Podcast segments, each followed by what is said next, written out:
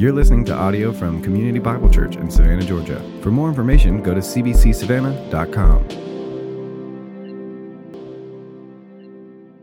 Lord, we come this morning to celebrate what the church has been celebrating for 2,000 years, Lord, just the arrival of our Savior the first time. And so as we enter this Advent season, we want to try the best we can to shut out just all the other things that just clamor for our attention. And certainly there's gifts to give and meals to make and exams to take and all these things. But Lord, ultimately, your church wants to be expectant for your return. And so I just pray that this would be a time where that is just one way we can turn our focus to that we can remember who we are and why we are who we are because of what you have done. And so I pray for this next couple of weeks as we look at these things about our Savior, which is why we exist. It's why we worship. It's why we celebrate this holiday. So we're grateful for that opportunity. I pray for my time now that you would just use me as your vessel, that you would help me speak clearly,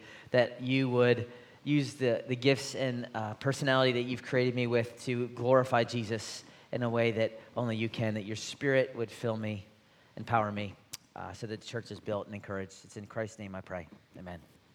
Thanks. You guys can have a seat. All right, I am wearing my red, the only red shirt I have, because the other one, you see. Right? This actually doubles as Christmas / Georgia 1 shirt, because even a blind squirrel finds a nut once in a while. All right. You guys can't take a joke. You should be happy, except for your Auburn fan. Bo, your worship leader today, did a great job, is an Auburn fan, so he's an Auburn grad, so have some affection for my brother. A couple weeks ago he was smiling, today he's not. He's smiling because Jesus is alive, that's why he's smiling.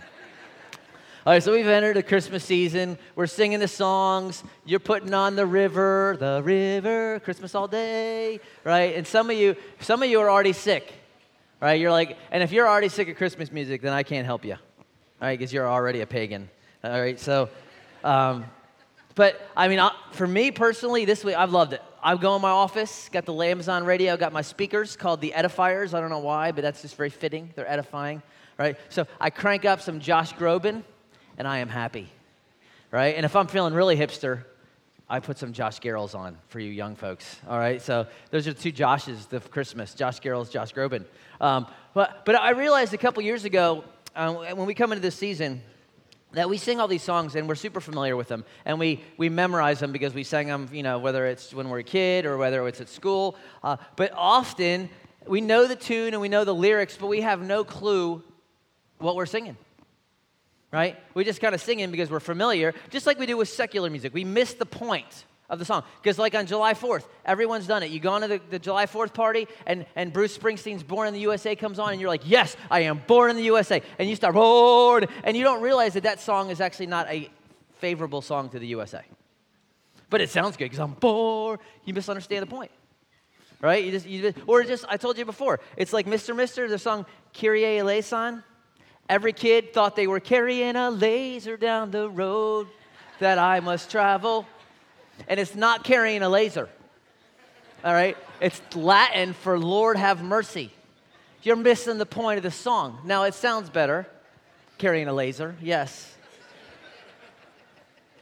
Or the lyrics sometimes to us just don't even make any sense, right? I mean, that's just like, for instance, famous song, Tutti Frutti, all Rudy. A wop, babo, luba, wop, bamboo. Which means absolutely nothing, right? Or the ultimate, the famous one I shared a couple years ago. I see a little silhouette of a man. Scaramouche, Scaramouche, will you do the fandango? Thunderbolt and lightning, very, very frightening. Galileo, Galileo, Galileo, right? You're all watching Wayne's World tonight. But what does that mean? And so we sing these songs that we're super familiar with, and we have no clue what they mean. Or they just don't make sense. Like the little Lord Jesus, no crying he made. What kind of baby doesn't cry? It doesn't make sense. And so what we did a couple years ago, we had a series called Let Heaven and Nature Sing. And we just kind of talked about some of the songs that we sing at Christmas and why they're important and what they mean so that when we sing them, we're not singing Scaramouche, Scaramouche, and I do the fandango, and the bolt of light, you know, and we know them, but we have no clue what we're singing. But it's kind of fun. And so we're doing part two of that one. I'll call that, this time we called it Rejoice. And what we're going to do is just every week of Advent, we're going to look at a song that we sing that's a kind of a classic song that we sing at Christmas, talk about it, where does it come from in Scripture, so that we can sing with intelligence and with our hearts. All right? So that's where we're going as we enter Advent. I didn't grow up celebrating Advent. I was in a church, but we didn't have that tradition. Right? Many of you did. And Advent is one of these seasons that the church has created, and historians think it goes back to the 4th and 5th century. So this is something that's gone back a ways, where they would prepare themselves to celebrate the Christmas holiday by looking back at the first Advent of Jesus. But the point was not the little baby in Bethlehem.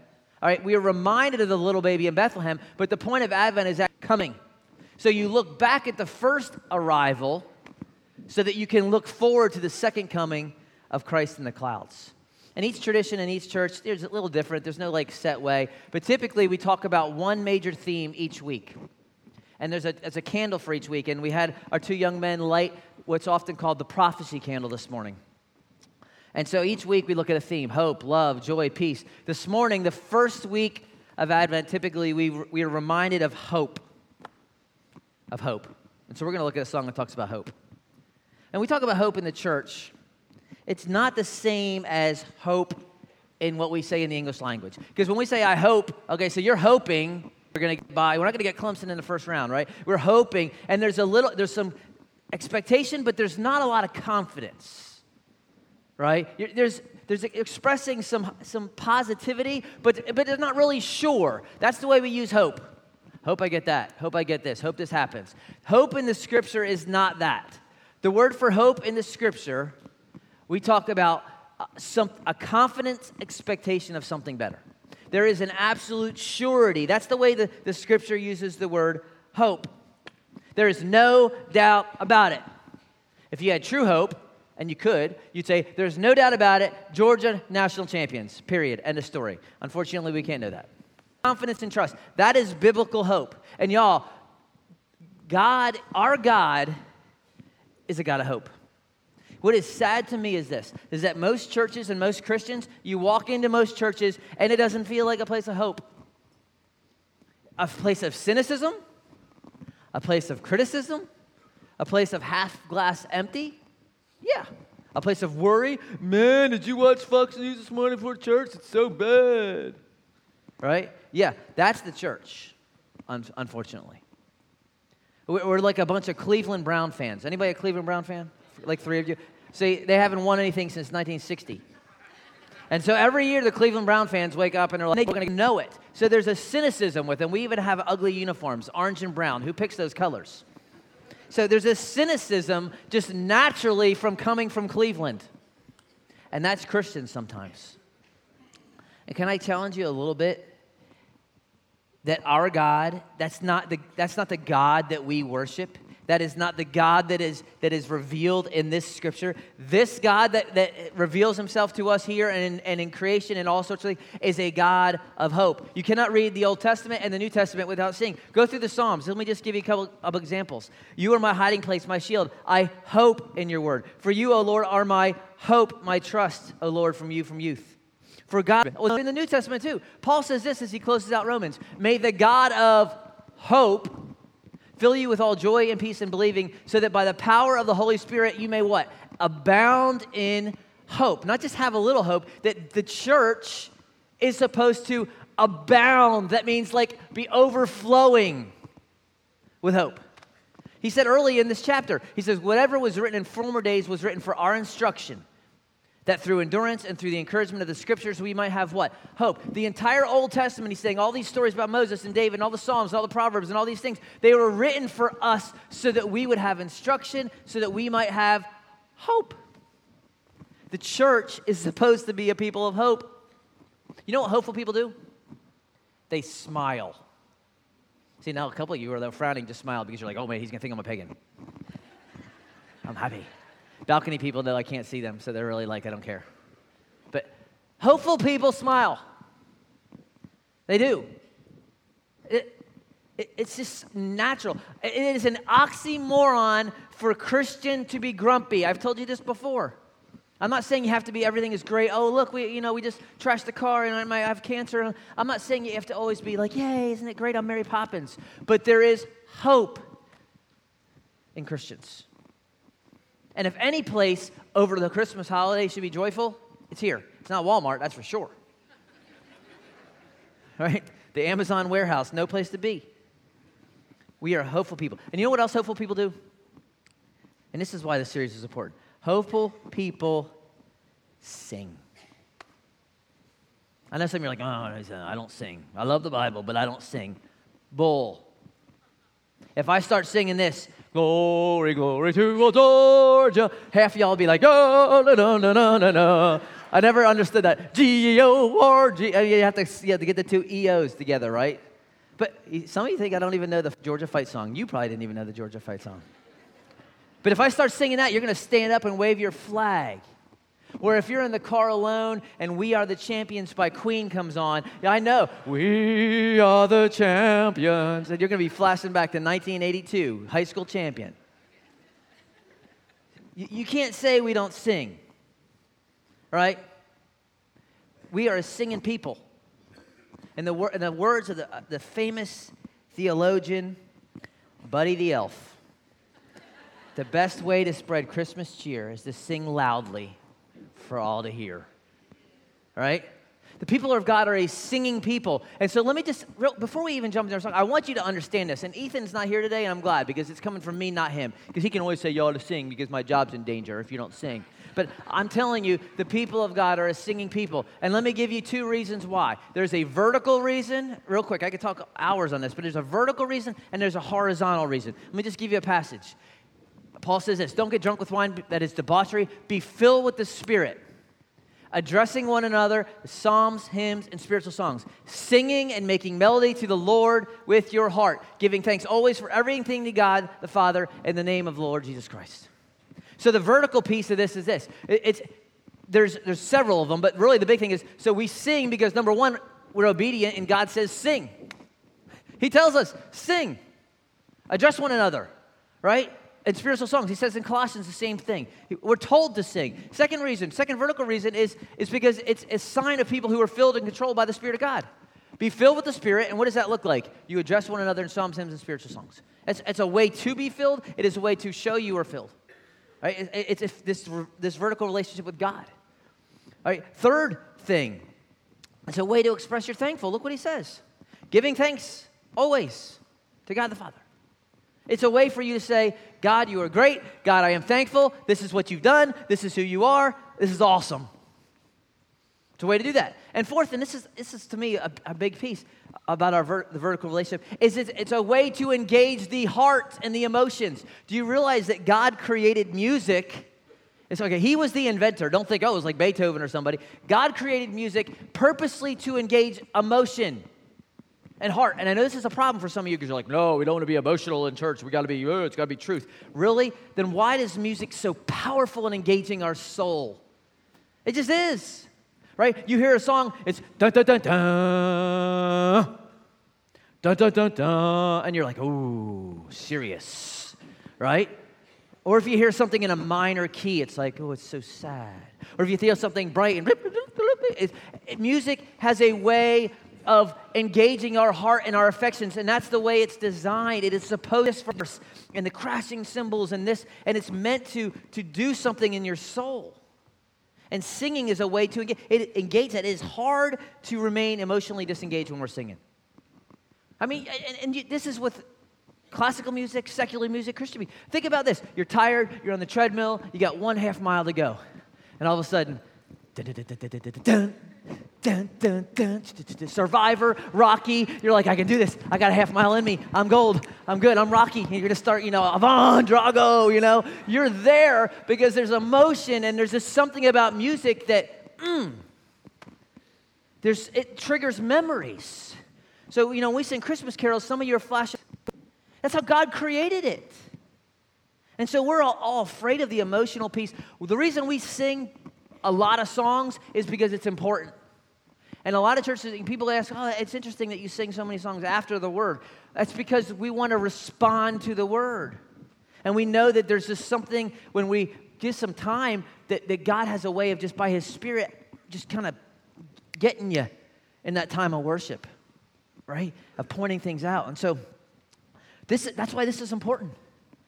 Singing is important, right?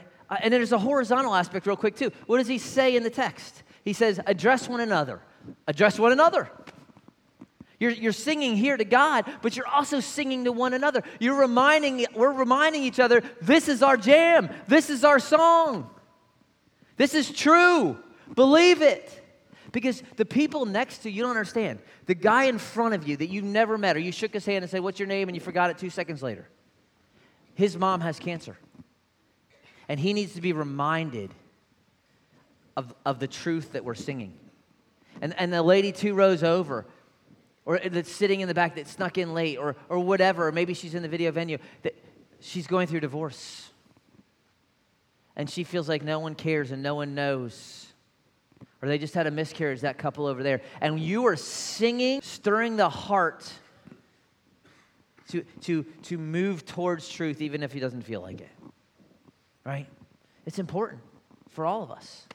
So when you're like, well, I don't sing, and you kind of bolt as soon as the sermon's over, you're missing out on being obedient to God, and you're missing out on serving the rest of the body. And when you're lip syncing, same thing. People need you, right? They need you. And then really another big thing about this horizontal thing is it unites us. It's a way of being united. That this group over here, and this group over here, and you in the balcony, and you got different backgrounds, and there's an Auburn fan, and there's a Georgia fan, and there's a person from the north, and this is the south, and this person's from China, and we unite around this. We say, fly, eagles, fly on the road. And we sing it. I sing it in the house, right? EAGL. It's a way of uniting around everybody else. That's why it's important. That's why we do it. We don't do it for filler. We do it because it's important, all right? And I want us to be a church. God doesn't care about your voice. We put the music loud enough, no one can really hear your voice specifically. Okay, that's the point. So, but even if it was horrible, who cares? God wants your heart. He wants you to sing, right? And so that's what we want to be. We want to be a singing church with hope, and we don't want to be singing without our minds, too, because we don't want to be scaramouche, scaramouche, can you do the fandango? So let's look at this song. This is a song that has been traditionally sung the first week of Advent. Right? As we talk about hope, as we talk about prophecy, I mean, this is like the number one, week one Advent song. And it is one of our older carols. And when I say carol older, you know, we think, oh, the Christmas carols are so old. Really, they're not. Most of the Christmas carols we sing that are traditional are written in the last 200 years. So there's like 1,800 years of church history before that. But for us, that's old. And this carol that we're going to look at was written by a guy who spent a lot of time in Savannah, ministered here. His name was Charles Wesley. It's a picture of old Chuck, right? It's his yearbook picture. All right. And it's called Come Thou Long Expected Jesus. Again, traditionally sung on the opening week of Advent. And the story goes like this about what this song came about. Charles had spent some time in Savannah in America. He had seen slavery at its rawest form. He spent a lot of time over in England. He saw orphans and just poverty. He saw the disparities, the rich and the poor, and just how much of the gap there was between that. He saw all sorts of suffering, and he realized that Jesus had been gone for 1,700 years, and things were not any really better. It seems things are still people struggling, and so he's reading the prophet Haggai, and considering what the birth of Christ meant to those Old Testament saints. Remember, Israel was enslaved for 700 years, Babylon, then Persia, then Greece, then Rome. And when Jesus came, they still were enslaved. And so he's thinking about how they were longing for a Messiah. And then he starts thinking himself about now how we're longing for the return, right? And that hopeful thought of the fact that when Jesus comes back, all these orphans and all this thing, he's going to fix all of this mess. And that hopeful thought consumed him, and with great anticipation, he found himself longing for the return of Jesus. And so he writes a prayer that becomes this carol in about 1744, first published in a little book called Nativity Hymns of the Nativity. And it actually the song didn't catch on for another 100 years until Spurgeon preached about it, because it didn't have a real good tune to it. So it was a song, but it didn't have a tune. And so this Welsh dude named Pritchard writes a song named Hyfrydol. Don't know. That's his tune. We're going to sing it to in a little bit. And it catches on. And for the last 150 years, the church has been singing this song on the opening day of Advent. And understand, the words of the song are not inspired. They are not Scripture. But the truth that they are based on is, and he's got at least 16 allusions to the truth of Scripture that talk us and point us to hope. And so I'm just going to work through it real quick. I just want us to sing it and understand it. And so some of it's clear, some of it maybe not, but I want us to be educated, full-hearted worshipers as we long for true hope. And this is a song about hope. So let me look at the first verse. Here it is. Come thou long expected Jesus, born to set thy people free. From our fears and sins release us. Let us find our rest in thee. Israel's strength and consolation, hope of all the earth thou art. Dear desire of every nation, joy of every longing heart. He starts with the point right up front. Come thou long expected Jesus. Come on, return. All right, the slavery, poverty, sickness, guess what? We still have it. It may look a little different, we still have it. It's the same issues. What is the solution to chaos? There's only one. It's the return of Christ. Right? And so you say, how do you know Jesus is coming back? Because he said so. He said in John, in my Father's house are many rooms. If it were not so, would I have not told you that I go to prepare a place for you? And if I go to prepare a place for you, I will come again and will take you to myself, that where I am, you may also be. See, that is the confident expectation of something better. We get excited this time of year for a lot of things, right? There's a lot of expectation. I hope I lose 10 pounds next year. I hope I meet Mr. Right. I hope I meet Mrs. Right. Maybe this year will be the year we get out of debt. Maybe this year will be the year that our family finally gets along. Maybe this will be the year that, I finally feel physically better. A lot of expectations. Some of us of more nerdy nature in the building have been looking forward to December 14th for about 2 years. Georgia doesn't play then. On December 14th, a certain movie comes out. And so we already have tickets, your staff, half of us. And we got plans. And we got, we have it mapped out. Good. I might have a lightsaber. I might have two. But here's the thing. I got a lot of hope for this movie now. I hope there's TIE fighters. I hope there's lightsabers. I hope there's arms getting lopped off and all. But I don't really know how it's going to turn out. I mean, it could be awesome, or they could drop on us a Jar Jar Binks. I don't know. I got huge expectations, but I don't really know. You may get the bonus. You may not. It may be the year that your family gets together. It may not. You really don't know. And it's fine. Those are all good things. The raise, those are fine things. But what was send, and he will return, and that is where our hope is. That is the confident expectation of something better. Because when he returns, anything you can fathom will be infinitely less. How do you know? Because whoever believes in him will not be disappointed. And so what this Advent season forces us to do is we look back so that we can look up. That's the point. So the start of the song is the point of the song. Come on, we're expecting you. Longly return. You who were born to set your people free. He is a redeemer. He is a rescuer. And for Wesley, the image of slaves and being treated like animals, and he's that's a fresh picture for him. He says, you were born to set us free because we were all slaves, enslaved to our sin. How does a freed slave act? Grumpy? Or is there joy? Is he a cynic? Or is there hope? He said, that's why he came the first time. That is why he will come the second time. Because whom the Son has set free is free what? Indeed. Right? From our fears and our sins, release us. You don't have to be afraid anymore because God has not given us a spirit of fear, but of what? Of power, love, and a sound mind. Release us from the things that were enslaving to us. And I love the, instead of fear and sin, let us find rest. Isn't that a great word for those who are parents? Rest. And it's a very biblical word because Jesus says, come to me, all who are weary. Anybody weary? And heavy laden, and I'll give you rest. Take my yoke upon you, right? My burden is light. And he says, let's find our rest. Think about this. When Jesus returns, there's no fear of condemnation. There's no fear of sin. There's no performing. Is he going to love me? Right? When he returns, think about this. Some of you are like, man, I don't know how I'm going to do Christmas this year. When Jesus returns, no one is going to have credit card debt. There's going to be no more depression and anxiety and conflict in your family. You're not going to worry about money and health and grades. You can eat as much as you want and never gain weight. I don't know if that's true, but I'm hoping.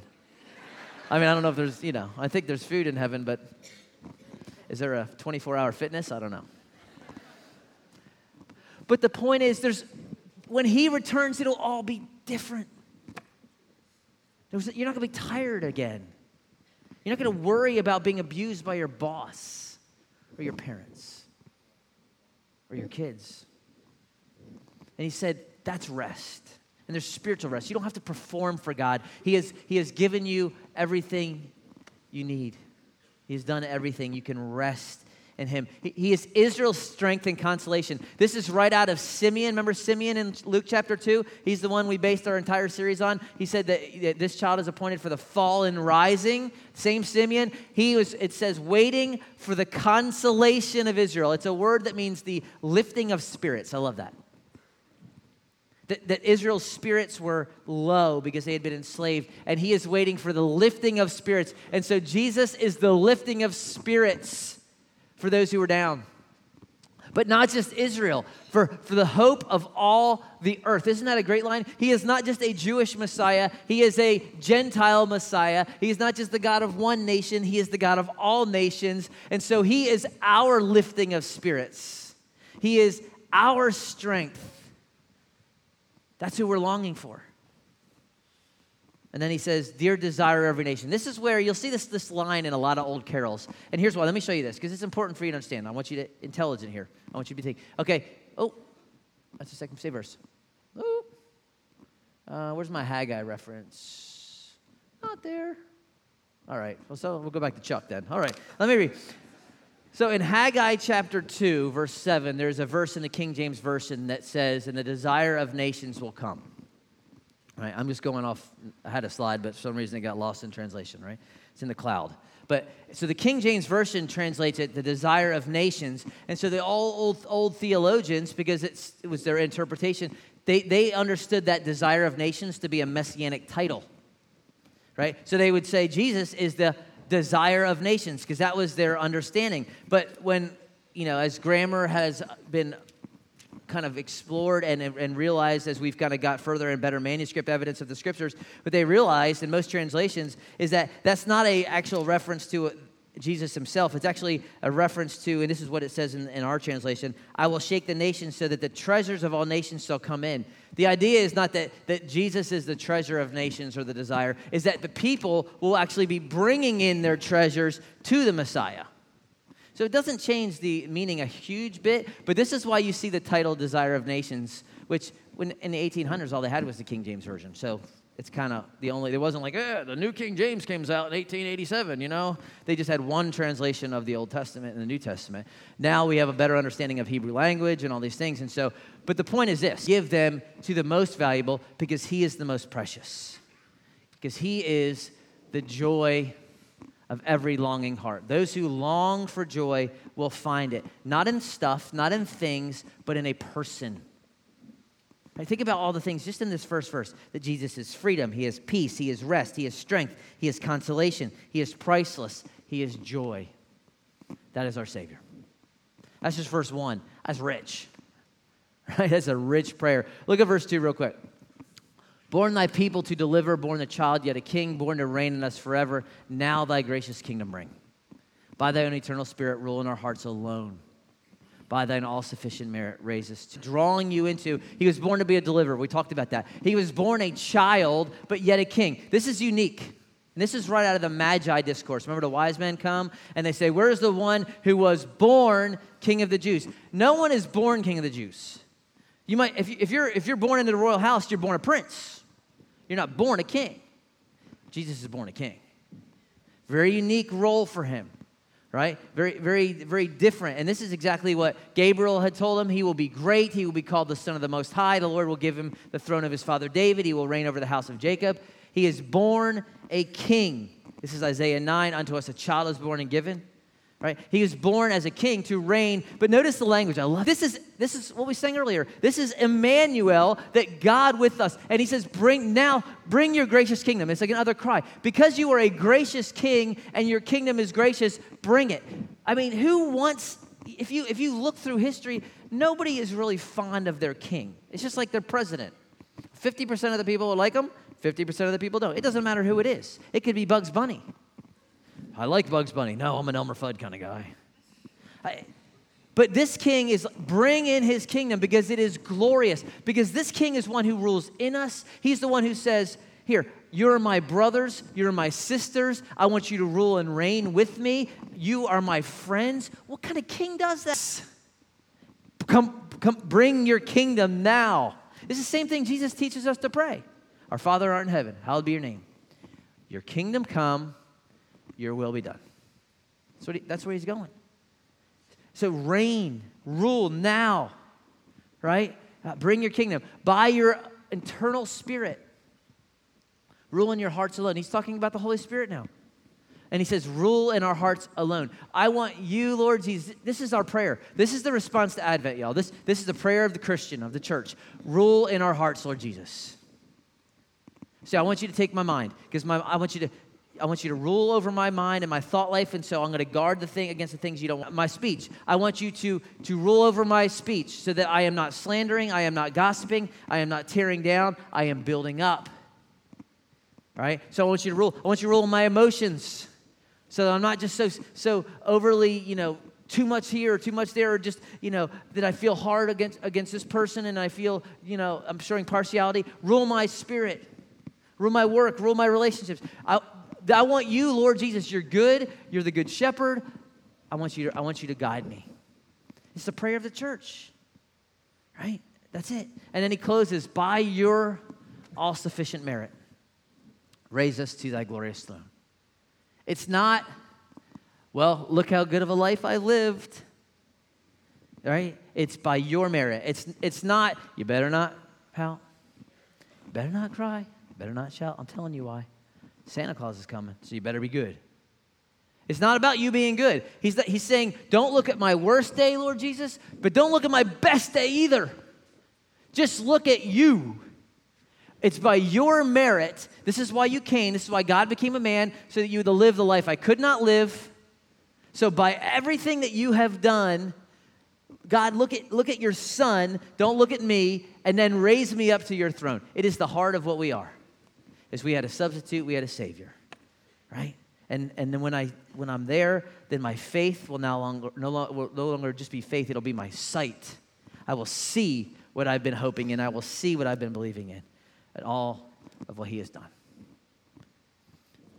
It's been 270 years from so old Chuck Wesley wrote this song. Not a lot's changed. Not a lot.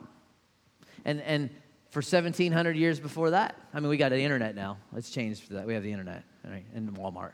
But not a lot of other things change. Hearts of men haven't changed. And 1,700 years before that, not a lot has changed. But into the chaos of brokenness, a baby was born quietly, unassumingly. Very few people knew it, right? To a young teenage couple that were broke as a joke, right? No money, no house, no nothing. Inconspicuous. God became a man, and he arrived the first time. Just like he said he would. seed of a woman would crush the head of the serpent, that one from Judah would come, that one from David would come, the branch of Jesse would come. He'd be born in Bethlehem. He would be born of a virgin. He'd be wrapped in cloths, right? He came the first time. He's going to come the second time. And that's what Advent is all about, Charlie Brown. We look back. He did everything he said he was going to do. I know some of you are like, well, it's been 2,000 years. What's 2,000 years in eternity? It's a blink. That's why Peter says he's not slow about his promise.